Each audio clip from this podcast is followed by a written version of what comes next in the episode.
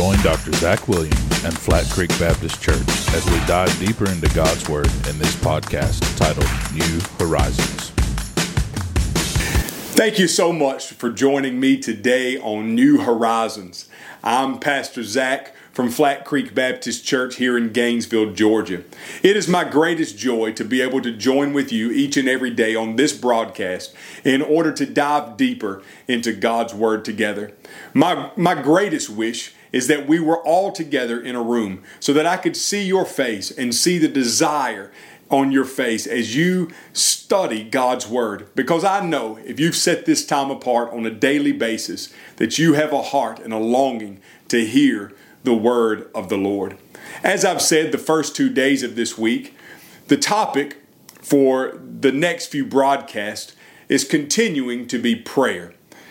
And I want to talk to you today on the subject of is there a prayer which God will not refuse?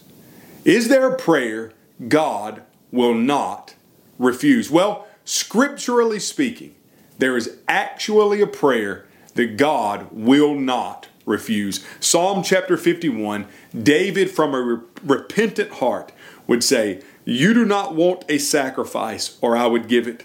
You are not pleased with a burnt offering. The sacrifice pleasing to God is a broken spirit. God, you will not despise a broken and humbled heart. When we come before the Lord God Almighty in our brokenness, our prayers go directly to the very throne of God. And the Word says He will not despise the prayer of a broken heart. Well, I'm reminded this uh, today of a story found in the book of Luke, chapter number seven, of a woman who came to Jesus in her brokenness and how Jesus honored her above all the religious crowd that was in the midst with her. The Bible tells us that one of the Pharisees invited Jesus to come and eat with him. And the Bible tells us that Jesus went into the Pharisee's house and they ate together. But while he was there, a woman came into the room. She brought in an alabaster jar and she stood behind him at his feet. As she was weeping, she began to wash his feet with her tears. And as she was doing this, she began to wipe his feet with her hair. And then she kissed his feet and she anointed them with fragrant oil. The Bible tells us that the Pharisee who was hosting the meal became angry.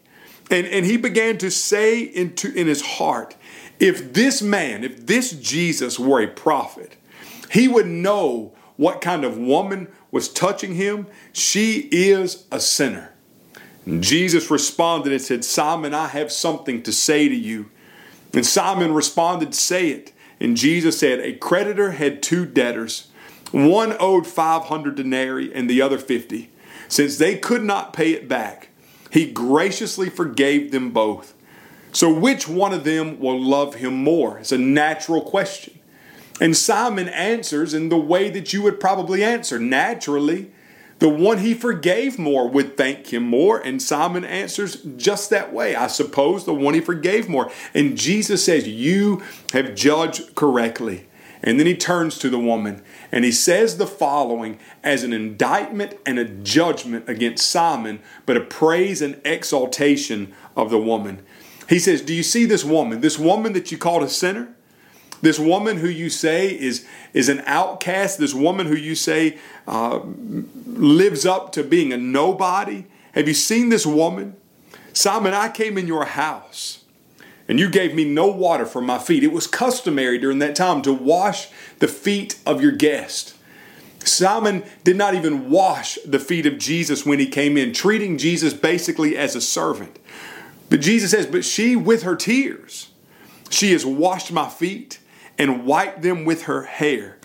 Simon, you didn't give me a kiss. You didn't, you didn't give me the customary che- kiss on the cheek of, of someone you greet an honored guest in your house. But she hasn't stopped kissing my feet since I came in. You didn't anoint my head with fragrant oil, with olive oil, but she's anointed my feet with fragrant oil.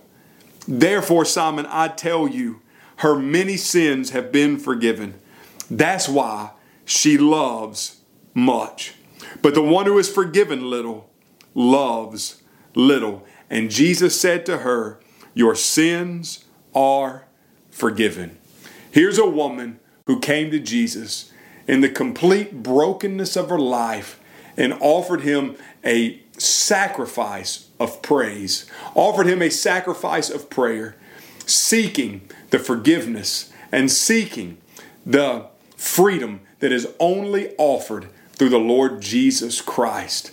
Today, if you are seeking freedom and you are seeking forgiveness and you are seeking love and mercy and compassion, it will be found in the Lord Jesus Christ when you come to Him with a broken and humbled heart. I'm reminded this afternoon of a friend of mine who's a pastor up in North Carolina. And before he became a pastor, he used to be an electrician.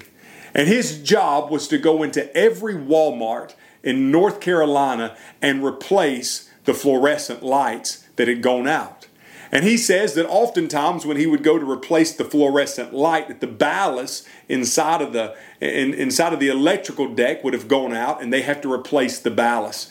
And he said, Zach, this was the most aggravating job known to man. I would go into Walmart, there would be 30 lights out. I would get on a lift and I would go up I would change the ballast, I would change the light, I would come down, and I would do this through the whole store. I would go to the next Walmart, I would go up, change the ballast, change the light, come down, do every light, go to the next store. Said, This was my life for many years.